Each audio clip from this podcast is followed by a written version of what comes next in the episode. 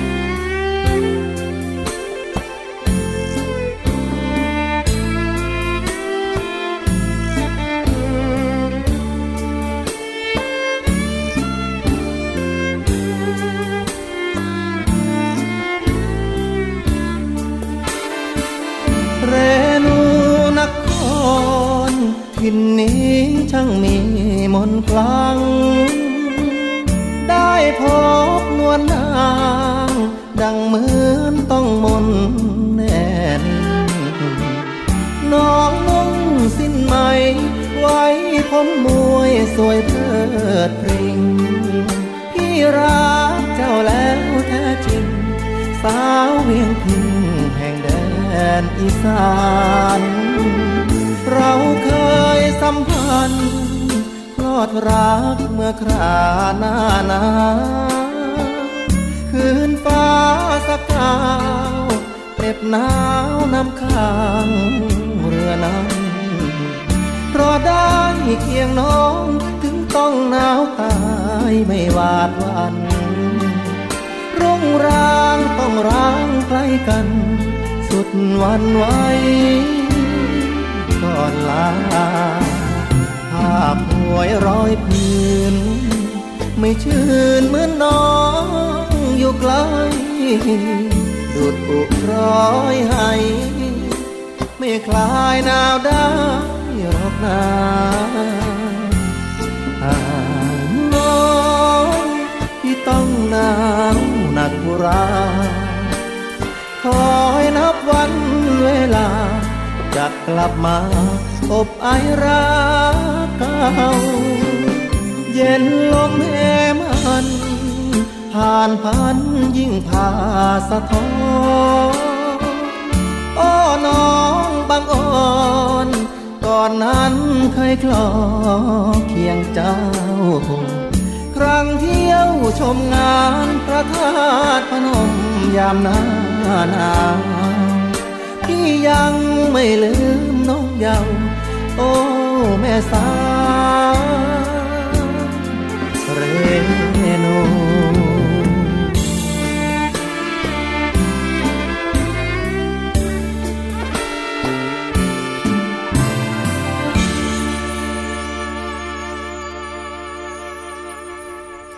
วัสดีค่ะ คุณผู้ฟังต้อนรับเข้าสู่รายการภูมิคุ้มกันรายการเพื่อผู้บริโภคกันอีกเช่นเคยนะคะ ดิฉันชนะทิพไพรพงศ์อยู่เป็นเพื่อนคุณผู้ฟังสำหรับในวันนี้ค่ะ เริ่มต้นด้วยเพลงหนาวลมที่เรนู เสียงร้องของคุณมนแคนแก่นคูนนะคะ ช่วง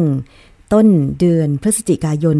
2560 ตอนนี้ลมหนาวมาแล้วนะคะ หลายพื้นที่นั้นหนาวหนาว ดิฉันเห็นเพื่อนใน Facebook เนี่ยรายงานกันนะคะ บอกว่าแถว จังหวัดเชียงรายนี่เป็นเหนือสุดของประเทศไทยก็หนาวแล้วนะคะ ภาคอีสานบางจังหวัดก็หนาวแล้ว โอ้ย ตอนนี้เริ่มจับจองทัวร์หรือว่าจับจองที่พักไปชมทะเลหมอกกันได้แล้วนะคะ อันนี้คือหนาวลมที่เรนู ก็สกลนครก็น่าไปเนาะใครจะวางแผนไปเที่ยว แถวสกลนครก็ดีเหมือนกันค่ะ เดี๋ยววันนี้จะมีเพลงเกี่ยวกับเรื่องของอากาศหนาวหนาว มาฝากคุณผู้ฟังกันตลอดทั้งชั่วโมงเลยทีเดียวนะคะ สามารถที่จะติดต่อกับดิฉันหรือว่าทีมงานวิทยุไทย PBS เพื่อแนะนำหรือว่าเพิ่มเติมข้อมูลหรือว่ามีเรื่องร้องเรียน เกี่ยวกับผู้บริโภค เพราะว่ารายการภูมิคุ้มกันของเราเนี่ยเป็นรายการ ให้ข้อมูลข่าวสารกับผู้บริโภค ซึ่งก็คือเราทุกคนนั่นเองนะคะ เข้าไปที่ Facebook ของเราได้ค่ะ ไปกดถูกใจ แล้วก็ติดตามกันได้ facebook.com/thaipbsradiofan นะคะ หรือพิมพ์ค้นหาง่ายๆ ก็คำว่า Facebook วิทยุไทย PBS เท่านี้เองเมื่อเจอหน้า Facebook ก็กดไลค์กดถูกใจกันได้ค่ะ และบางรายการนั้นก็จะมีการ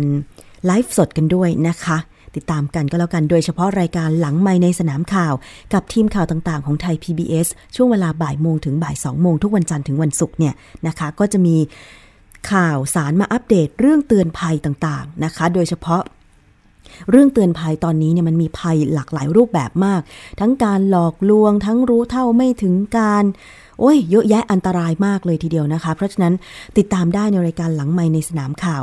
กับทีมข่าว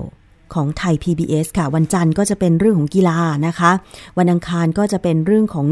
ข่าวเฉพาะกิจ โดยเฉพาะเรื่องของการติดตามสถานการณ์ น้ำท่วมภัยแล้งอากาศหนาวอะไรต่างๆนะคะ แล้วก็ภัยอื่นๆ วันพุธก็จะเป็นทีมข่าวของรายการสถานีประชาชน อันนี้ก็จะมาในแง่ที่มีประชาชนนะคะมาร้องเรียนแล้วก็เกิดผลกระทบเสียหายได้รับบาดเจ็บหรืออถึงแก่ชีวิตนะคะจะดำเนินการแก้ไขอย่างไรนะคะโดยเฉพาะเรื่องของการดำเนินการทางด้านคดีความหรือกฎหมายก็ติดตามได้ในรายการสถานีประชาชน ช่วงบ่ายโมงถึงบ่ายสองโมงวันพุธในหลังใหม่ในสนามข่าวนะคะ ส่วนวันพฤหัสบดีก็จะเป็นทีมงานของรายการที่นี่ไทย PBS ค่ะ แล้วก็วันศุกร์เป็นทีมข่าวอาชญากรรม อันนี้ก็จะมาเตือนภัยภัยสังคมภัยร้ายต่างๆนะคะ คดีความที่ดังๆเลยนะคะ อันนี้ก็ติดตามกันได้ค่ะ ส่วนภูมิคุ้มกันวันนี้อะมีเรื่องอะไรบ้าง ลืมไปว่าต้องทักทายไปยังคุณผู้ฟังนะคะ ที่ฟังอยู่ทางวิทยุชุมชนที่เชื่อมโยงสัญญาณนะคะ ไม่ว่าจะเป็นวิทยุชุมชน คนหนองยาไซจังหวัดสุพรรณบุรี FM 107.5เมกะเฮิรตซ์นะคะ แล้วก็สถานีวิทยุชุมชน ปฐมสาคร FM 106.25เมกะเฮิรตซ์สถานีวิทยุชุมชนคนเมืองลี้จังหวัดลำพูนค่ะ FM 103.75เมกะเฮิรตซ์สถานีวิทยุชุมชนเทศบาลทุ่งหัวช้างจังหวัดลำพูนนะคะ FM 106.25เมกะเฮิรตซ์สถานีวิทยุชุมชนเมืองนนสัมพันธ์ FM 99.25 และ 90.75เมกะเฮิรตซ์รวมถึงสถานีวิทยุในเครือ R Radio วิทยาลัยอาชีวศึกษาทั่วประเทศที่รับสัญญาณอยู่นะคะถ้าฟังอยู่จากจุดไหนก็แจ้งทีมงานกันเข้ามาได้ค่ะ และสถานีวิทยุชุมชนจังหวัดตราด FM 91.5เมกะเฮิรตซ์นะคะ อันนี้ก็ขอบคุณมากเลย ถ้ามีเพิ่มเติม สามารถดาวน์โหลดแบบฟอร์มการเชื่อมโยงสัญญาณกรอกแบบฟอร์มให้ละเอียด แล้วก็ส่งมาที่อีเมล radio at thaipbs.or.th หรือง่ายๆเลย ถ้าคุณเป็นเพื่อนของ Facebook วิทยุไทย PBS สามารถที่จะส่งมาทางกล่องข้อความได้ พิมพ์มาแล้วก็แนบไฟล์มา อันนี้จะทำให้เราติดต่อกันได้ง่ายยิ่งขึ้นนะคะ คุณผู้ฟัง ประเด็นวันนี้ค่ะพูดคุยถึงเรื่องการทำศัลยกรรมหน้าอก หรือว่าการเสริมหน้าอกค่ะคุณผู้ฟัง มีข่าวที่ไม่ค่อยดีนะคะ ของผู้ไปใช้บริการคลินิก เสริมหน้าอกที่จังหวัดลำปาง จนกระทั่งเกิดการผิดพลาดและเสียชีวิตในที่สุดค่ะ เรื่องนี้เราจะมาติดตามแล้วก็มาฟังความรู้จากคุณหมอกันดีกว่านะคะว่า เพื่อป้องกันไม่ให้เกิดกรณีแบบนี้ขึ้นอีกเนี่ยการจะเลือกคลินิกทำศัลยกรรมหน้าอกนั้นเนี่ยจะต้องดูอะไรประกอบบ้างนะคะ ก็มีข่าวนะคะ บอกว่ามีน้องคนหนึ่งเป็นหญิงข้ามเพศวัย 22 ปี ชาวอำเภอเมืองลำพูนนะคะ นามสมมุติว่า ชื่อน้องเอแล้วกันนะคะได้ไปผ่าตัดเสริมหน้าอกเมื่อวันที่ 28 ตุลาคม ที่คลินิกแห่งหนึ่งในจังหวัดลำปาง แต่ปรากฏว่า เธอนั้นหยุดหายใจ แล้วก็ไม่รู้สึกตัวหัวใจหยุดเต้น แพทย์ต้องช่วยกันปั๊มหัวใจ แต่ไม่สามารถยื้อชีวิตไว้ได้และเสียชีวิตในที่สุดนะคะเบื้องต้นเนี่ยทราบว่าก่อนเกิดเหตุ ผู้ตายไปทำเสริมหน้าอกที่คลินิกเวชกรรม DY ตั้งอยู่เลขที่ 152ทับ42 หมู่บ้านปัญญาปาร์ค ถนนสายลำปางแม่ทะตำบลพระบาทอำเภอเมืองจังหวัดลำปางค่ะ โดยน้องเอเนี่ยเกิดอาการช็อกและหัวใจหยุดเต้นหลังการผ่าตัด ภายหลังแพทย์ของคลินิก เสริมหน้าอกดังกล่าวพยายามช่วยเหลือ พร้อมทั้งประสานไปยังศูนย์รับแจ้งเหตุฉุกเฉิน ของโรงพยาบาลศูนย์ลำปาง เพื่อให้หน่วยกู้ชีพรับตัวไปรักษาที่โรงพยาบาลศูนย์ลำปาง แต่ว่าน่าเศร้าคือ ไม่สามารถช่วยเหลือชีวิตน้องเอไว้ได้ สียชีวิตในที่สุดนะคะ ซึ่งต่อมาเช้าวันที่ 30 ตุลาคมเนี่ยญาติของน้องเอก็ได้ไปรอรับศพที่อาคารนิติเวชโรงพยาบาลศูนย์ลำปาง โดยไม่ได้ให้สัมภาษณ์ใด ๆ ขณะเดียวกันนะคะ เจ้าของคลินิกดังกล่าวก็คือ นางสาวจันจิราที่วงเงิน เป็นชาวจังหวัดลำปาง พร้อมพ่อของน้องเอผู้ตาย ได้ไปขอลงบันทึกไว้เป็นหลักฐานที่ สถานีตำรวจภูธรเขลังนคร เพื่อขอชดเชยค่าเสียหาย ทั้งค่ารักษาพยาบาล หรือเยียวยาตามที่เรียกร้อง ต่อมาค่ะ นายแพทย์ประเสริฐ กิจสุวรรณรัตน์สาธารณสุขจังหวัดลำปาง พร้อมด้วย พันตำรวจเอกจิตพลวงวัน ผู้กำกับการสพเขลางนครลำปางนะคะ ได้มีการถแถลงข่าวกรณีนี้ โดยนายแพทย์ประเสริฐ กล่าวบอกว่า DY คลินิกเวชกรรมเนี่ย ผู้ประกอบการได้มายื่นขออนุญาตเปิดกิจการประมาณ ช่วงต้นเดือนพฤษภาคม 2560 ที่ผ่านมา แต่จากการตรวจสอบเบื้องต้น ยังไม่ได้มาตรฐานตามที่กฎหมายกำหนด จึงยังไม่อนุญาตให้เปิดบริการได้ และจากรายงานผลการชนสูตรของแพทย์เบื้องต้น พบสาเหตุของการเสียชีวิตของน้องเอมาจากภาวะสมองขาดอากาศ จากภาวะลมรั่วที่สวงอกด้านซ้าย จึงทำให้เสียชีวิต ส่วนทางด้านพันตำรวจเอกจิตพลวงวันนะคะผู้กำกับการสพเขลางนครเปิดเผยว่า จากกรณีนี้เนี่ยหากผู้เปิดคลินิกกระทำการโดยไม่ได้รับอนุญาต ถึงแม้ว่าแพทย์จะมีใบอนุญาตก็มีความผิด ทั้งนี้ต้องสอบสวนก่อนว่าเกิดจากความตั้งใจหรือไม่ตั้งใจ หรือเกิดจากผลกระทำโดยตรง โดยไม่มีอำนาจ อาจจะเข้าข่ายฆ่าผู้อื่นโดยเจตนาหรือไม่เจตนา ขึ้นอยู่กับพยานหลักฐาน ผลการชนสูตรของแพทย์ และการสอบสวน คดีนี้มีโทษจำคุก 15 ปี หรือสูงสุดถึงขั้นประหารชีวิตทีเดียวนะคะ มีผู้ให้ข้อมูลว่าคลินิก DY คลินิกเนี่ยนะคะก่อนที่จะทำการผ่าตัดให้น้องเอเมื่อวันที่ 28 ตุลาคมเนี่ย ในเวลา 17 นาฬิกา ทางคลินิกได้ Facebook Live คือถ่ายทอดสดผ่าน Facebook เกี่ยวกับการเสริมหน้าอกด้วยซิลิโคนขนาด 400 ซีซี ในราคา 35,000 บาท แล้วบอกช่องทางติดต่อด้วย แต่ว่าภายหลังเกิดเหตุ น้องเอผู้ไปผ่าตัดเสริมหน้าอกเสียชีวิต ก็ได้ลบคลิปออกไป เพื่อนของผู้เสียชีวิตก็ได้โพสต์แสดงความเสียใจ อาลัยต่อผู้เสียชีวิตค่ะ เพราะบอกว่าเป็นคนดีขยันทำงาน ตั้งใจเรียน ปัจจุบันเนี่ยน้องเอผู้เสียชีวิต เรียนจบแล้ว จากคณะวิทยาศาสตร์การแพทย์ มหาวิทยาลัยพะเยา แล้วก็กำลังศึกษาปริญญาโทอยู่ที่มหาวิทยาลัยเชียงใหม่ด้วย อันนี้ก็เป็นเหตุการณ์ที่เกิดขึ้น สาเหตุการเสียชีวิตมาจากภาวะสมองขาดอากาศ จากภาวะลมรั่วที่สวงอกด้านซ้าย จึงทำให้ เสียชีวิตดังกล่าวค่ะ ซึ่งในตอนที่สาธารณสุขจังหวัดลำปาง และตำรวจสพเขลางนครเข้าทำการตรวจค้นที่ DY คลินิกเนี่ยก็ได้ตรวจยึดเอกสาร รวมถึงยาที่ใช้ในคลินิก ซึ่งพบว่าสั่งซื้อมาจากต่างประเทศ แล้วก็ได้เรียกตัวลูกจ้างในคลินิก และเจ้าของผู้แจ้งชื่อเช่าอาคาร และสถานบริการรวม 10 คน มาให้ปากคำและยืนยันว่าจะดำเนินการตามขั้นตอนของกฎหมายค่ะ เรื่องนี้เป็นอุทาหรณ์อีกครั้งหนึ่งเหมือนกันสำหรับผู้ที่คิดจะไปทำศัลยกรรมหน้าอก จากกรณีของน้องเอที่เสริมหน้าอกและเสียชีวิตในที่สุดเนี่ยแล้วตรวจพบว่าคลินิกแห่งนี้เนี่ยยังไม่ได้รับใบอนุญาตให้ประกอบการได้เลย แสดงว่าก็เป็นคลินิกเถื่อนนะสิ ทางด้านสมาคมศัลยแพทย์ตกแต่งแห่งประเทศไทยก็ได้ออกมาเตือนผู้ใช้บริการค่ะ ว่า ควรจะตรวจสอบมาตรฐานของคลินิก ก่อนเลือกทำศัลยกรรม และต้องมีแพทย์ผู้เชี่ยวชาญ ประเมินอาการตลอดการผ่าตัดอะเราไปฟัง หลักการทำศัลยกรรมหน้าอกกันว่า ทางการแพทย์โดยหลักการมาตรฐาน ที่ปลอดภัยเนี่ยต้องเป็นอย่างไรนะคะ ดิฉันมีเสียงของศาสตราจารย์คลินิกนายแพทย์อภิรักษ์ช่วงสุวรรณิช นายกสมาคมศัลยแพทย์ตกแต่งแห่งประเทศไทย มาอธิบายถึงหลักการทำศัลยกรรมหน้าอกที่ถูกต้องกันค่ะ การผ่าตัดต้านมถือเป็นการผ่าตัดใหญ่ชนิดหนึ่งนะฮะ เพราะฉะนั้นคนไข้ก็ต้องมีความพร้อมสถานที่ต้องพร้อม แล้วก็หมอต้องพร้อมที่จะทำผ่าตัดได้นะการทำผ่าตัดทุกอย่างถ้าเกิดเราทำด้วยความระมัดระวังนะความเสี่ยงก็จะน้อยนะแต่ถ้าเกิดว่า ไม่ได้เตรียมให้พร้อมอย่างที่ว่าเนี่ยตั้งแต่คนไข้ห้องผ่าตัดแพทย์นะฮะความเสี่ยงก็จะสูงขึ้นมานะ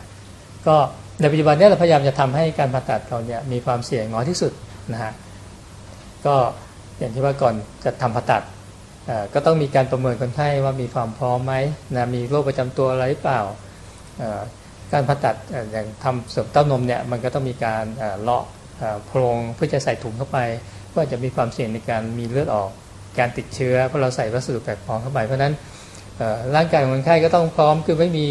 โรคร่วมที่จะทำให้ติดเชื้อง่ายใช่ไหมหรือว่าอย่างพวกโรคภูมิคุ้มกันบกพร่อง อันนี้ก็ต้องระวังละนะฮะแล้วคนไข้ที่ได้รับยาบางตัวที่จะทำให้มีการเลือดออกง่าย อันนี้เราก็ต้องอาจจะต้องงดยาก่อนอย่างพวกกินยาบำรุงบางตัวยาพวกวิตามินอ e, ีพวกอาหารเสริมบางตัวที่พวก อย่างโอเมก้า3ซึ่งอันนี้ก็ไม่ชัดเจนว่ามันจะทำให้เลือดออกมามากหรือเปล่าแต่บางทีส่วนใหญ่ ถ้าเผื่อเรางดได้เราก็จะให้บอกงดก่อนผ่าตัดอย่างน้อย 10 วันอะไรเงี้ยนะฮะหรือกินพวกสมุนไพรนะฮะอันนี้เราก็จะให้งดก่อนนะเสร็จแล้วก็เรื่องการแพ้ยาของแพทย์เราก็ต้องถามนะฮะแล้วหลังจากนั้นอาจจะต้องมีการเตรียมตัวก็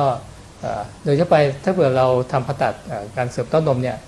ทำได้ 2 อย่างคือจะดมยาสลบในการใช้ท่อ ช่วยหายใจ อันนี้ก็จะก็ต้องอันนี้กลุ่มการหายใจคนไข้เลย หรือว่าการให้ยาคนไข้ให้หลับร่วมกับการฉีดยาชาเฉพาะที่นะฮะยังไงตามเนี่ยทั้งสองอย่างเนี่ยคนไข้ก็จะไม่รู้สึกตัว ไม่ไม่สามารถจะช่วยเหลือตัวเองได้หรือถ้าไปเราจะแนะนำให้คนไข้ไม่ห้ามทานอะไรเลยภายใน 6 ชั่วโมงก่อนผ่าตัดนะเพราะว่าเมื่อคนไข้ไม่รู้สึกตัวเนี่ยจะมีการหย่อนพวกสฟิงเตอร์ไอ้พวกหูรูดต่างๆ ก็จะไม่ โอกาสเกิดการสำลักอาหารที่เรากินเข้าไปในท้องออกมา ก็จะไปอุดตันตามทางเดินหายใจ เกิดทำให้เกิดการหายใจเสียไปปอดทำงานไม่ปกติเกิดการติดเชื้อในปอดนะฮะอันนี้ก็อันนี้เป็นสิ่งที่เราต้องทำให้บอกคนไข้ก่อน และโดยทั่วไปเราจะแนะนำให้ให้มีการตรวจเอ็กซเรย์ปอดก่อนเพราะบางทีเรามีโรคทางปอดอยู่ โดยที่เราไม่รู้ก่อนนะเพราะนั้นพวกนี้ถ้าเกิดเราจะให้ยาที่ทำให้คนไข้ไม่รู้สึกตัวเนี่ยเราจะแนะนำการตรวจร่างกายประมาณเนี้ นะเช็ดเช็คตรวจเลือดว่ามีเลือดที่มีความเข้มข้นพอไหมที่จะผ่าตัดได้หรือเปล่านะฮะตรวจปอดว่าอยู่ในสภาพสมบูรณ์ปกติไหมหรือมีโรคอยู่แฝงอยู่ที่เราไม่รู้ตัวนะฮะแล้วก็ประวัติต่างๆของคนไข้นะหลังจากนั้นก็เรื่องการห้องผ่าตัด อันนี้ก็ต้องมีความสะอาด เพราะว่าอย่างที่ว่าเราทำผ่าตัด เราใส่วัสดุแปลกปลอมภายในโอกาสจะติดเชื้อจะสูงขึ้นกว่าการผ่าตัดธรรมดานะฮะเพราะฉะนั้นก็เราก็จะทำในสถานที่ปลอดเชื้อนะมีการควบคุมอุณหภูมิควบคุมการไหลเวียนของอากาศที่ดีนะแล้วเครื่องมือก็ต้องผ่านการฆ่าเชื้ออย่างถูกต้องตามหลักวิชานะอันนี้ก็หลังจากนั้นก็แพทย์ที่ทำการผ่าตัดก็ต้องมีได้รับการฝึกอบรมมาอย่างดีนะก็จะทำให้การผ่าตัดต่างๆเหล่านี้ มีความเสี่ยงน้อยลง โดยทั่วไปความเสี่ยงจากการผ่าตัดเสริมเต้านมเนี่ยจากที่เกี่ยวข้องกับการผ่าตัดเองอะไม่ถึงว่าความเสี่ยงที่เกิดทันทีอย่างเลือดออก ติดเชื้อ พวกนี้จะต่ำต่ำกว่าหนึ่งเปอร์เซ็นต์นะฮะแล้วก็อันตรายจากการให้ยาพวกระงับความรู้สึกเนี่ยก็จะต่ำต่ำกว่าหนึ่งเปอร์เซ็นต์เหมือนกันนะฮะอัตราการตายตามตามที่มี เผยแพร่ในในวารสารการแพทย์นะจากการให้ยาระงับความรู้สึกในการผ่าตัดเสริมเต้านมเนี่ยประมาณเกิดได้ประมาณหนึ่งหนึ่งในแสนคนนะฮะอันนี้เป็นก็เกิดจากรีพอร์ตทั่ว ๆ ไปในโลกนะฮะเพราะนั้นก็ความเสี่ยงต่ำมากนะถ้าเกิดเราทำในสถานที่ที่พร้อม แล้วก็มีอุปกรณ์ที่ช่วยชีวิตที่เพียงพอค่ะ นั่นก็คือคำแนะนำนะคะจากคุณหมออภิรักษ์นะคะ นายกสมาคมศัลยแพทย์ตกแต่งแห่งประเทศไทยนะคะถึงหลักการทำศัลยกรรมหน้าอกว่ามีมาตรฐานอย่างไรบ้าง แล้วก็ห้องผ่าตัดเนี่ยก็ต้องสะอาดโล่ง แล้วก็เครื่องมือเครื่องไม้เนี่ยก็พร้อมด้วยเวลาเกิดเหตุฉุกเฉินจะได้ช่วยได้อย่างทันท่วงทีนะคะ ทีนี้คุณหมอพูดถึงยาระงับความรู้สึก เพราะว่าการผ่าตัดนั้น จะต้องแบบให้คนไข้แบบไม่รู้สึกตัว ระงับความรู้สึกไปเลย นะคะหลักการใช้ยาระงับความรู้สึกล่ะ ที่ถูกต้องทางการแพทย์เนี่ยควรเป็นอย่างไร อันนี้ถึงแม้เราจะไม่ใช่แพทย์ แต่บางทีเนี่ยเราอาจจะต้องรับบริการผ่าตัดก็ได้ เราก็มาหาความรู้กันก่อนนะคะ เกี่ยวกับยาระงับความรู้สึกเป็นอย่างไร ไปฟังนายแพทย์อภิรักษ์อีกครั้งค่ะ คือยาระงับความรู้สึกนี่ก็มีเอ่อเป็นคนที่ถ้าเป็นยาระงับความรู้สึก เฉพาะที่ก็เป็นยาชานะฮะส่วนยาการ ยาให้ระงับความรู้สึกในระดับที่ทำให้คนไข้ไม่รู้สึกไม่รู้สึกตัวเนี่ยอาจจะเป็นยายาดมยาสลบหรือการฉีดยาเข้ากระแสเลือดนะแล้วก็ทำให้คนไข้ไม่ไม่รู้สึกตัวก็ได้เหมือนกันกึ่งกึ่งๆพวกยานอนหลับประมาณนั้นนะฮะแต่ถ้าเราใช้ยานอนหลับอย่างเดียว ต้องรวมยาใช้กับยาระงับปวดด้วยร่วมกับการฉีดยาชาเฉพาะที่ด้วยนะเพราะนั้นในในการให้ยาระงับความรู้สึกเนี่ยโดยเฉพาะการดมยาสลบก็ตาม การจะให้ให้ยากระแส ในกระแสเลือดก็ตามเนี่ยคนไข้จะมีการหายใจไม่ไม่ไม่ได้ตามที่คนไข้จะได้ออกซิเจนพอเพราะนั้นก็ต้องมีการมอนิเตอร์นะคือมีการวัดระดับการออกซิเจนในเลือดอแล้วก็ชีพจรต่างๆ พวกนี้ก็ต้องมีอาจจะต้องมีผู้เชี่ยวชาญถ้าถ้าไทยที่สุดก็เป็นแพทย์วิสัญญีแพทย์ ไม่งั้นก็ต้องเป็นผู้ช่วยวิสัญญีที่มีได้รับการฝึกอบรมมา ก็จะมีความรู้ในเรื่องนี้เป็นอย่างดีนะฮะเพราะนั้นเวลาเราทำผ่าตัดพวกนี้นอกจากหมอแพทย์ผ่าตัดแล้วจะต้องมีอย่างน้อยอีกคนหนึ่งที่ช่วยเอ่อดูมอนิเตอร์พวกนี้นะสัญญาณชีพต่างๆนะก็จะทำให้ความปลอดภัยในการผ่าตัดดีขึ้นค่ะ หมอที่ให้ยาระงับความรู้สึกหรือยาสลบเนี่ยก็คือวิสัญญีแพทย์นะคะเพราะฉะนั้นก่อนที่จะเข้ารับบริการ ผ่าตัดคลินิกเสริมความงามอะไรต่างๆ เนี่ยต้องถามคลินิกด้วยว่า มีวิสัญญีแพทย์มาดูแลการผ่าตัดตลอดไหม อย่าอายที่จะถาม อย่ากลัวว่าทางคลินิกจะด่าที่จะถามนะคะ เพราะเป็นสิทธิ์ของเรา เราควรจะมีสิทธิ์ที่จะได้ทราบข้อมูลก่อน ทีนี้อธิบายถึงเรื่องของลมในปอดบ้างที่บอกว่าเป็นสาเหตุของการเสียชีวิตนะคะของ น้องเอนะคะนามสมมุติที่ไปผ่าตัดที่ดีวายคลินิก แล้วก็เสียชีวิตเนี่ยที่หมอได้ตรวจแล้วเนี่ยนะคะว่า ลมในปอดรั่วนะคะตรงนี้เนี่ยขอคำอธิบายเรื่องนี้อีกครั้งจากนายแพทย์อภิรักษ์ค่ะ ก็ถ้าเกิดมีลมในปอดขณะที่เราผ่าตัดเนี่ยส่วนใหญ่ก็อาจจะเกิดจากว่าเครื่องมือเราผ่านเยื่อหุ้มปอดลงไปนะอาจจะเกิดจากการเลาะโพรง ในคนไข้ที่มีพวกแผลเป็นต่างๆเนี่ยโอกาสจะเกิดพวกนั้นก็มีได้ เพราะว่ามันมีพังผืดไปยึดทำให้การเลาะลำบากแล้วก็การวิพากษ์ก็ผิดไปนะฮะแต่โดยทั่วไปแล้วเนี่ยมันเราสามารถจะเห็นอออะไรโพรงมันชัดเจนอันนั้นพวกนั้นก็ปัญหาพวกนั้นจะเกิดได้น้อยนะหรือว่าถ้าเกิดว่าอย่างในรายที่เป็นข่าวเนี่ยอาจจะเกิดจากขณะที่เขาช่วยชีวิตก็ได้นะถ้าเกิดว่าบางทีเราเวลาเขาช่วยชีวิตอาจจะมีการ ปั๊มหัวใจ อันนั้นก็อาจจะทำให้เกิดมีการหักของซี่โครงซี่โครงไปทิ่มอปอดก็มีลมได้ หรือว่าอาจจะต้องใช้ยาบางตัวเพื่อกระตุ้นหัวใจทำให้หัวใจเต้นขึ้นเนี่ยอันนี้เขาแทงผ่านผิวหนังลงไป อันนี้อาจจะทำให้เกิดมีปอดรั่วตอนนั้นก็ได้นะเพราะฉะนั้นในรายของน้องคนนี้ก็อาจจะบอกไม่ได้ว่าเกิดตอนไหน ค่ะ และทีนี้ผู้บริโภคอย่างเรา มีวิธีการที่จะสังเกตนะคะสถานพยาบาล หรือคุณหมอหรือคลินิกต่างๆเนี่ยนะคะที่จะไปรับบริการว่าจะสามารถให้บริการได้อย่างปลอดภัยได้อย่างไรเนี่ยนะคะ ก็มีคำแนะนำนะคะจากนายแพทย์อภิรักษ์อีกครั้งหนึ่งถึงการผ่าตัดที่ปลอดภัยค่ะไปฟังกันค่ะ ถ้าเราจะเลือกสถานที่ใช่ไหมนี่พูดถึงสถานที่สถานที่ก็ต้องเป็นถ้าเราโรงพยาบาลนี่ส่วนใหญ่ก็ห้องผ่าตัดก็มาตรฐานอยู่แล้วนะฮะ แต่ถ้าเป็นคลินิกก็ต้องดูว่าห้องผ่าตัดเขามาตรฐานไหมคือมีห้องเป็นมีการแอร์มีการปรับสภาพอุณหภูมิในห้องมีไม่มีไม่สามารถจะมีลมจากภายนอกเข้าไปนะเป็นอ่ออันนี้ก็หมายถึงว่าต้องเป็น positive pressure คือลมจากในห้องผ่าตัดออกไปข้างนอกได้ แต่ว่าข้างข้างนอกเข้าไปเนี่ยหาเป็นห้องปลอดเชื้อนะส่วนเครื่องมือก็ต้องมีมาตรฐานในการ ทำให้ปลอดเชื้อ ซึ่งอันนี้โดยทั่วไปเนี่ยทางกรมการแพทย์ก็จะมีการควบคุมมาตรฐานของคลินิกที่ให้บริการอยู่นะอันนี้ก็เชื่อน่าจะเชื่อถือได้ระดับหนึ่งว่า ถ้าเกิดเขาให้บริการก็น่าจะน่าจะได้มาตรฐานนะส่วนทีนี้ก็เป็นบุคลากรที่อยู่ข้างในนะอย่างอย่างที่ผมบอกอย่างน้อยต้องมี 3 คนน้อยสุด ก็คือมีแพทย์ผ่าตัด มีผู้ช่วยผ่าตัด แล้วก็มีคนที่คอยมอนิเตอร์ คนสัญญาณชีพของคนไข้ที่มีความรู้นะฮะหรือช่วยช่วยอะไรนะช่วยทำให้ทางเดินหายใจของคนไข้เขาโล่งนะฮะเพราะบางทีคนไข้คนที่ไม่รู้ตัวเนี่ยทางเดินหายใจมันหยุดตันใช่ไหมเหมือนที่เราเวลาเรานอนหลับบางทีเสียงกลนนี่คือการอุดตันทางเดินหายใจส่วนหนึ่งนะนะเพราะนั้นก็ถ้าใครกลนดังๆ ก็ต้องระวังด้วยว่าโอกาสที่สมองจะขาดด้วยก็มีได้ต้องไปตรวจซะนะฮะ นนี้ก็เป็นส่วนที่เราจะต้องมีอย่างน้อย 3 คนนะโดยทั่วไปเนี่ยการผ่าตัดใหญ่เนี่ยอย่างน้อยต้องมากกว่า 3 คนขึ้นไปอยู่แล้วนะฮะอันนี้เป็นข้อคิดเลยนะคะ คุณผู้ฟังเพราะว่าอย่างเสริมหน้าอกหรือเสริมความงามบางอย่างเนี่ยเป็นการผ่าตัดใหญ่ ต้องวางยาสลบหรือยาระงับความรู้สึก ก็จะต้องใช้แพทย์อย่างน้อย 3 คนอย่างที่ศาสตราจารย์คลินิกนายแพทย์อภิรักษ์ช่วงสุวรรณิชนายกสมาคม ศัลยแพทย์ตกแต่งแห่งประเทศไทยแนะนำนะคะ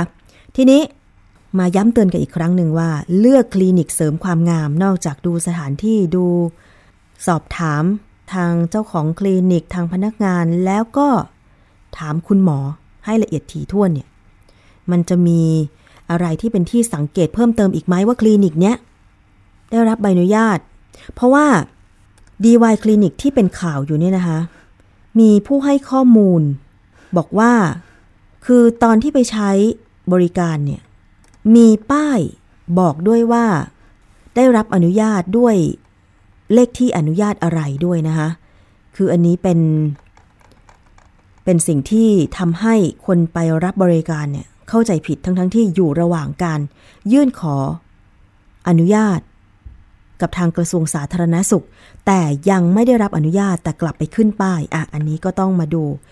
ทางด้านของการดำเนินคดีตามกฎหมาย แต่ทีนี้อะเรามาดูกันว่าจะเลือกคลินิกเสริมหน้าอกเสริมความงามอย่างไรมีหลักการอย่างไรไปฟัง คุณหมออภิรักษ์อีกครั้งค่ะ คือคำแนะนำก็คือว่าพยายามเลือกทุกอย่างให้ได้มาตรฐานนะฮะคือก็อันที่หนึ่งดูผมว่าน่าจะดูผู้ให้บริการก็คือแพทย์นะว่าได้รับการฝึกอบรมได้ถูกต้องเป็นได้รับการฝึกอบรมที่ถูกต้องตามมาตรฐานหรือเปล่านะฮะ อย่างถ้าเป็นสมาชิกของสภาตกแต่งในประเทศไทยเนี่ยก็เช็คได้จากเว็บไซต์ของสมาคมนะ w w w p l a s t i c s u r g e r y o r t h นะฮะอันนี้ก็ไปเช็คได้มีรายชื่ออยู่สถานที่ให้บริการมีอยู่นะฮะส่วนที่ที่ให้บริการก็อันนี้ก็คงจะต้องดูว่ามีการได้รับอนุญาตจากกรมการแพทย์ไหมนะฮะนะว่าเขาจะมีใบเหมือนกับใบทะเบียนรถอะแสดงอยู่หน้าคลินิกนะฮะ แล้วก็ทีนี้ก็มาเรื่องวัสดุ วัสดุที่ใช้ก็ควรจะได้รับการอนุมัติโดยองค์การอาหารและยาของประเทศไทยนะบางทีก็มีนำวัสดุที่ไม่ได้รับการอนุญาตจากองค์การอาหารและยาเนี่ยมาใช้ก็มีนะเพราะนั้นพวกนี้ก็อาจจะมีคุณภาพต่ำมา ซึ่งมันจะจะจะไม่ค่อยปลอดภัยแก่คนไข้ก็ได้นะเพราะนั้น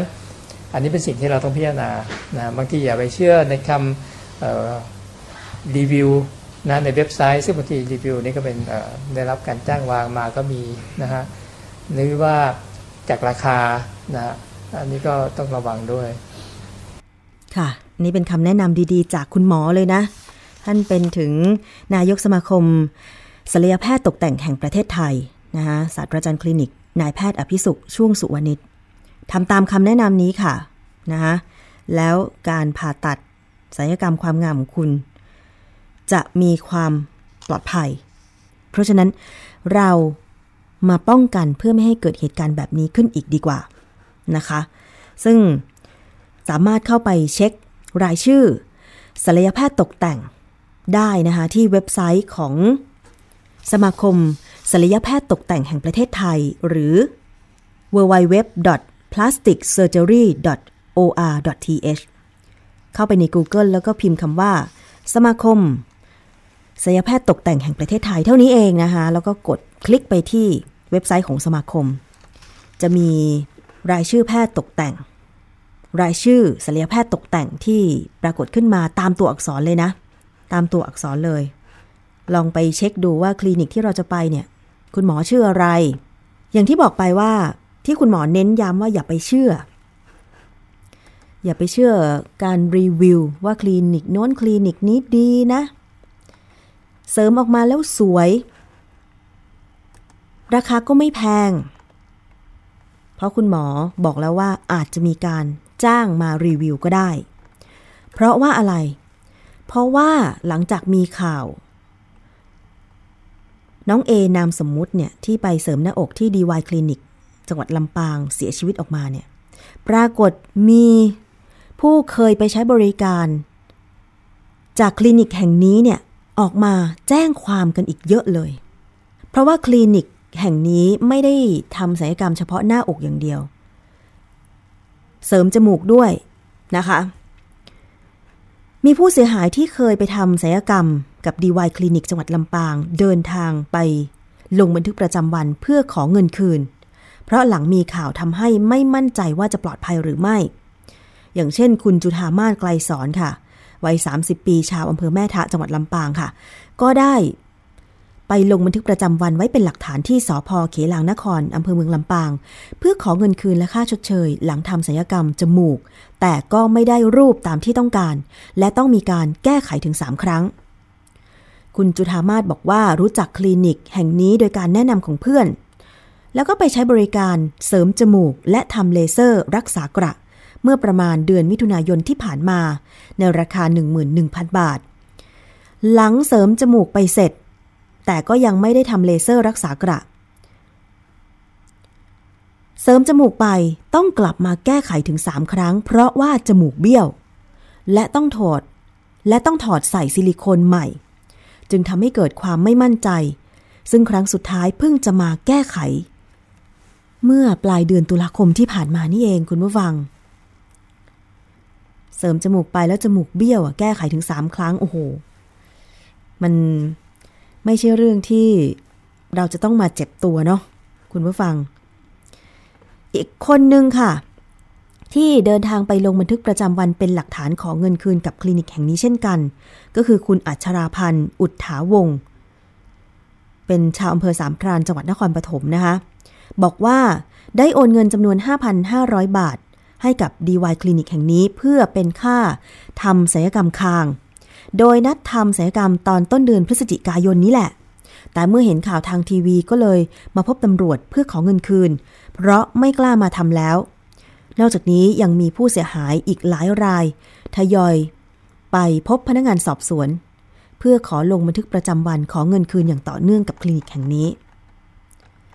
อะคุณผู้ฟัง เพราะฉะนั้นก่อนทำศัลยกรรมก็ เลือกกันให้ดี ดูกันให้ดี อย่าอายที่จะถามชื่อ แพทย์ที่จะทำศัลยกรรมให้เรา แล้วก็ เมื่อ ไปในคลินิกสังเกตอย่างแรกเลยคือ ใบอนุญาตประกอบการ ต้องมีเลขที่ใบอนุญาตด้วย ถ้าเห็นใบอนุญาตประกอบการอย่าเพิ่งเชื่อ จะถ่ายรูปไว้จะจดไว้ แล้วก็ไปหาข้อมูลก่อนก็ได้ เดี๋ยวนี้เนี่ย ทุกคนมีมือถือแล้วก็มือถือต่ออินเทอร์เน็ตตลอด สามารถที่จะเข้าไปเช็คในเว็บได้เลย ว่าสถานบริการนี้ ใบอนุญาตเลขที่นี้ได้รับอนุญาตจริงหรือเปล่า แล้วก็ search หาชื่อ แพทย์ที่บอกว่าจะทำศัลยกรรมให้เราด้วย นี่แหละจะมีความปลอดภัยมากยิ่งขึ้น เพราะตอนนี้ข้อมูลข่าวสารก็หาได้ง่ายเนาะยกเว้นว่า ทางสถานพยาบาล หรือคลินิกเสริมความงามจะมีเจตนาปกปิด หรือไม่แสดงข้อเท็จจริงอะอันนี้ก็เป็นอีกเรื่องหนึ่งที่เกิดขึ้น ไม่อยากให้เกิดแบบนี้อีกแล้วนะคะ ทุกคนก็อยากสวยอยากงามเนาะไม่ว่าคุณผู้หญิงคุณผู้ชายจะเพศไหนก็ตาม แต่ก่อนสวยก่อนงามก็ต้องมีความปลอดภัยด้วย เช็คข้อมูลกันให้ดีค่ะ เอาละช่วงนี้ ฟังเพลงกันสักครู่หนึ่ง เดี๋ยวช่วงหน้า มาติดตามเรื่องอื่นกันต่อในรายการภูมิคุ้มกันค่ะ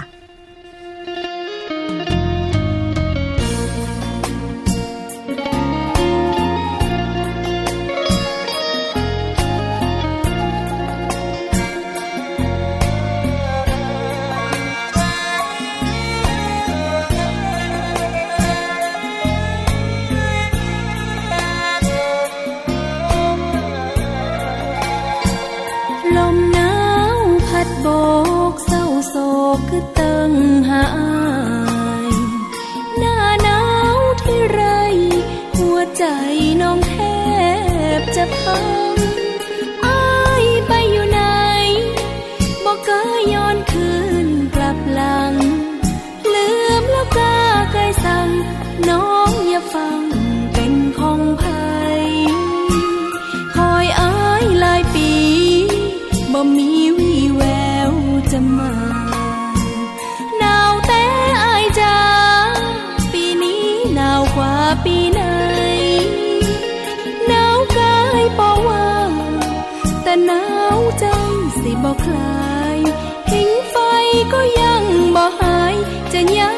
ได้จะได้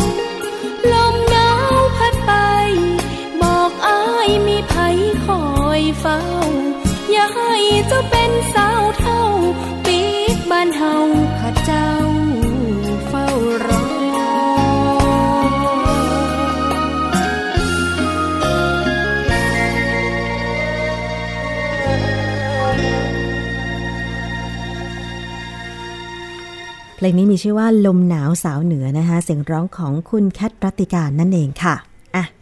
เกี่ยวกับเรื่องของลมหนาวนี่ตอนนี้ก็ต้องเช็คอุณหภูมิกัน เวลาจะไปในพื้นที่ไหนนะคะ เพราะบางทีเนี่ย หวังว่าจะหนาวแต่ไม่หนาว บางทีมันก็ทำให้เราเสียอารมณ์ไปบ้างนะคะเพราะว่าหลายคนเนี่ยอยากจะสัมผัสอากาศหนาวอยู่กรุงเทพมันไม่ค่อยหนาวยกเว้นว่าจะอยู่ในห้องแอร์เย็นๆใช่ไหมแต่ลมหนาวธรรมชาติกับลมหนาวจากห้องแอร์ไม่เหมือนกัน นะลมหนาวธรรมชาติแบบ มันมีสายลมมาสัมผัสตัวเราด้วยเนี่ยนะคะทำให้แบบได้บรรยากาศดีจริง ๆ นะคะเอาละมาถึงเรื่องราว พูดคุยกันต่อไปในรายการภูมิคุ้มกันกันบ้าง มีข้อมูลที่มีการแชร์คลิปในโลกออนไลน์ เกี่ยวกับการดื่มน้ำอัดลมผสมเครื่องดื่มชูกำลัง ว่าเป็นเรื่องอันตราย โดยมีคลิปที่อ้างว่า เมื่อทดลองผสมเครื่องดื่มทั้งสองชนิดแล้วเนี่ย ก็เกิดเป็นฟองสีขาวฟูขึ้นมา ทิ้งไว้สักครู่ก็จะเกิดเป็นสารลักษณะคล้ายกับโฟมแข็ง ซึ่งเมื่อพิจารณาจากส่วนประกอบของเครื่องดื่มทั้งสองชนิด ก็คือทั้งน้ำอัดลมแล้วก็เครื่องดื่มชูกำลัง พบว่าไม่มีส่วนประกอบใดที่ทำให้เกิดลักษณะดังกล่าวได้ในคลิปเนี่ยอาจจะเป็นการทดลองทำ โพลียูริเทนค่ะโพลียูริเทนโฟม ซึ่งใช้สารที่มีสีน้ำตาลคล้ายกันกับน้ำอัดลม ในความเป็นจริงแล้วเนี่ยเขาบอกว่า การดื่มน้ำอัดลมผสมเครื่องดื่มชูกำลังเนี่ยอาจจะมีผลเสียต่อร่างกายในแง่ของการได้รับน้ำตาลมากเกินไป ซึ่งอาจจะก่อให้เกิดโรคอ้วนได้ ดังนั้นก็ไม่ควรเชื่อหรือว่าแชร์คลิปออกไป เพราะว่าไม่ใช่เรื่องจริงนั่นเองนะคะ คือบางที เวลาเราเล่น Facebook นะคะหรือเข้าไปสื่อสังคมออนไลน์ ก็มักจะมีการแชร์ต่อๆกันมา หรือแม้แต่ในโทรศัพท์ของเราในไลน์นี่แหละ เพื่อนในกลุ่มโน้นกลุ่มนี้ก็มักจะไปเห็นอะไรมาก็แชร์แชร์แชร์แล้วก็เข้าใจว่าเรื่องที่แชร์นั้นเป็นเรื่องจริงทั้งหมด แต่ความจริงแล้ว อาจจะไม่ถูกต้องทั้งหมดนะคะเพราะฉะนั้นก็ต้องมาหาข้อมูลกันก่อนว่าไอ้ภาพไอ้คลิปที่เขาแชร์ ว่ามันเป็นแบบโน้นแบบนี้เนี่ยมันจริงไหม ถ้าเป็นน้ำอัดลมเนี่ยมันก็มีแก๊สอยู่แล้วใช่ไหมถึงแม้ว่าเราจะเททิ้งไว้นานๆ หรือผสมกับเครื่องดื่มอย่างอื่นก็ตามเนี่ยมันก็ไม่มีลักษณะอะไรออกมาเลยนะคะแล้วเครื่องดื่มชูกำลังเนี่ยมันมีส่วนประกอบของมันก็คือหลักๆ คือน้ำตาล สูงมาก คุณไปดูข้างขวดเถอะว่า เขาใส่น้ำตาลไปปริมาณเท่าไหร่ ดิฉันก็เคยดื่มนะเครื่องดื่มชูกำลังอะ่ะเคยทดลองดื่ม คือกลิ่นมันจะมีกลิ่นเฉพาะแบบ แล้วก็รสชาติหวานมากทั้งๆทที่ขวดเล็กนิดเดียวอะ่ะแต่หวานเกือบจะเป็นน้ำเชื่อมอยู่ละนะอันนี้เขาก็บอกมาแล้วนะคะว่า ไม่จริงสำหรับคลิปที่มีการผสมน้ำอัดลม ผสมเครื่องดื่ม ชูกำลังแล้วจะเป็นโฟมแข็งไม่ใช่ ในคลิปอาจจะเป็นการทดลองอีกแบบหนึ่ง ซึ่งจะใช้สารที่มีสีน้ำตาลคล้ายกันกับน้ำอัดลม แต่ไม่ใช่น้ำอัดลมแน่นอนนะคะคุณผู้ฟัง อีกเรื่องหนึ่งค่ะ เรื่องของค่าโดยสารรถไฟฟ้า สายสีม่วง ก่อนหน้านี้เนี่ยได้มีการประกาศลดค่าโดยสาร รถไฟฟ้า MRT สายสีม่วงสำหรับผู้ใช้บัตรโดยสารตั้งแต่ 1 กันยายน 2559 เป็นต้นมา จนกว่าจะเชื่อมต่อรถไฟฟ้า และต่อมาได้ขยายโปรโมชั่นจนถึงปัจจุบัน รวมระยะเวลา 14 เดือน รวมทั้งได้ลดราคาค่าโดยสารในวันเสาร์อาทิตย์ และวันหยุดนักขัตฤกษ์ตั้งแต่ 4 มีนาคม 2560 เป็นต้นมานั้น ตอนนี้ค่ะ รอฟอร์มจะสิ้นสุดการลดค่าโดยสารแล้วนะคะ และจะเก็บค่าโดยสารรถไฟฟ้าสายสีม่วงในอัตราปกติ ก็คือเริ่มต้น 14 บาทจนถึงสูงสุด 42 บาท ตั้งแต่เดือนพฤศจิกายน 2560 เป็นต้นไป โดยยังยกเว้นค่าแรกเข้าเมื่อเดินทางเชื่อมต่อกับสายสีน้ำเงินเช่นเดิม ซึ่งการเดินทางด้วยรถไฟฟ้าสองสาย ทั้งสายสีม่วงแล้วก็สายสีน้ำเงินเนี่ยจ่ายสูงสุดถึง 70 บาท แต่เขาบอกว่าถ้ามีโปรโมชั่นเนี่ยก็จะรีบแจ้งให้ประชาชนทราบให้เร็วที่สุด อันนี้เป็นประกาศมาจากรอฟมค่ะคุณผู้ฟังอะฝากกันไว้นะคะสำหรับใครที่ต้องใช้บริการ รถไฟฟ้าอยู่เป็นประจำ หรือแม้แต่ท่านที่อาจจะอยู่ในต่างจังหวัดบางครั้งมาทำธุระในกรุงเทพก็อาจจะต้องจำเป็นที่ต้องใช้บริการรถไฟฟ้า ว่าก็ว่าไปเร็วเหมือนกันนะคะคือถ้าไม่ใช่ชั่วโมงเร่งด่วนที่มีคนต่อคิว เพื่อจะขึ้นรถเนี่ยแถวยาวๆเนี่ยเร็วนะดิฉันว่า ถ้ามีโครงข่ายรถไฟฟ้า ทั่วกรุงเทพไปถึงปริมณฑลเนี่ยหลายคนดิฉันคิดว่าจะหันมาใช้รถไฟฟ้ากันมากขึ้น คือไม่ได้ใช้เฉพาะเป็นบางช่วงอะเพราะว่าบางคนที่ยังไม่ยอมใช้บริการรถสาธารณะ ยังคงขับรถส่วนตัวอยู่ก็เพราะว่า มันไม่มีจุดเชื่อมต่อ แล้วก็มันไปไม่ถึงที่ทำงาน คือต้องต่อหลายต่อเลยอะนะคะกว่าจะถึงที่ทำงานแล้วก็ทำให้เสียค่าโดยสาร คิดคำนวณต่อเดือนเนี่ยเป็นค่าใช้จ่ายที่สูงเอาการอยู่เหมือนกัน อย่างที่เขาคำนวณมาเนี่ย ถ้าใช้บริการสูงสุดของรถไฟฟ้าสายสีม่วงแล้วก็สายสีน้ำเงินเชื่อมต่อกันเนี่ยนะคะเจ็ดสิบบาทเนี่ยขาเดียวนะ แล้วถ้าต้องไปกลับล่ะร้อยสี่สิบาทต่อวันใช่ไหมคะไม่รวมกับค่าวินมอเตอร์ไซค์หรือค่าโดยสาร รถเมล์รถสองแถวเข้าบ้านอีกอย่างเงี้ยทำให้บางคนก็ยังเลิกใช้รถส่วนตัวไม่ได้ โดยเฉพาะรถมอเตอร์ไซค์เนี่ยถือเป็นรถส่วนตัวที่รวดเร็วมากที่สุด เพราะว่าเวลารถติดเนี่ยนะคะ ถ้าใครนั่งแท็กซี่แล้วรถติดเนี่ย ก็มักจะคิดถึงมอเตอร์ไซค์ใช่ไหม ทุกวันนี้เนี่ย เชื่อแน่ว่าหลายคนเวลาจะเดินทางไปไหนเนี่ย ต้องเช็คสภาพจราจรซะก่อน แอปพลิเคชัน Google Map นี่แหละ จะช่วยเราได้ คือถ้าเรารู้ว่าทางที่เราจะไปรถมันติดเนี่ย เราจะหาทางเลี่ยงทางอื่นได้ไหม เช่น ลัดเลาะตรอกซอกซอยต่างๆ ดิฉันเนี่ยขาด Google Map ไม่ได้นะคะ มือถือพังมือถือเสียนี่ แย่เลย เพราะว่าเช็คตั้งแต่ออกจากบ้านแล้วค่ะ ก่อนออกจากบ้านก็ต้องเช็ค ไปซอยนี้ไม่ได้จะอ้อมไปซอยนี้ได้ไหม แล้วพอโผล่ไปถนนนี้มันจะติดอีกไหมอะไรอย่างเงี้ย คือถ้ามันติดมันจะขึ้นเป็นแถบสีแดง ถ้าความหนานแน่นก็จะเป็นแถบสีเหลือง ถ้าสะดวกสบายอะไรอย่างเงี้ย ก็จะเป็นแถบสีเขียวอะไรอย่างเงี้ยนะคะ คุณผู้ฟัง อันนี้ก็จะต้องเช็คกันให้ดี ก่อนออกจากบ้านสำหรับคนต่างจังหวัดก็อาจจะไม่ต้อง แต่จังหวัดใหญ่ ๆ ไม่แน่นะ เดี๋ยวนี้การจราจรจังหวัดใหญ่ ๆ ก็ติดขัดเหมือนกัน โคราชเอยเชียงใหม่เอยภูเก็ตเอยเนี่ยนะคะไว้ใจไม่ได้จริง ๆสำหรับทุกวันนี้วางแผนกันให้ดีค่ะ เอาละค่ะ ช่วงนี้หมดเวลาแล้วเนาะเราฝากเพลงทิ้งท้ายกันก็แล้วกัน ลมหนาวที่ลานทองค่ะ เพลงเก่านิดนึง แต่นักร้องเสียงเพราะมากคุณฉลำเทพชัยนะคะอะดิฉันลาไปก่อน สวัสดีค่ะ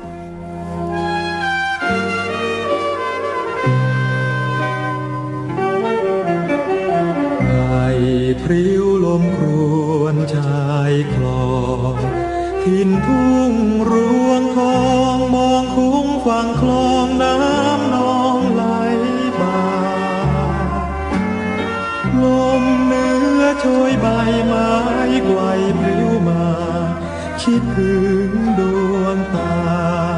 คู่เคยเสน่หาอาวร เสียงเพลงเรือลอยลงก่อนเคยชื่นชมฟังแล้วกลับตรงระทมโหยอ่อนความรักแรมไกลหัวใจร้าวรอนเหมือนแก้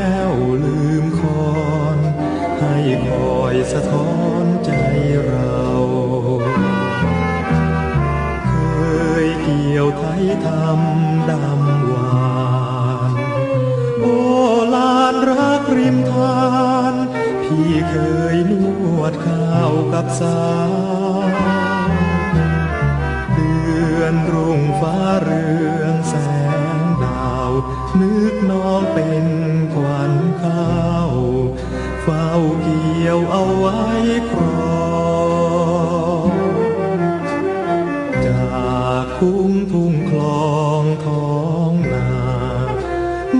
เค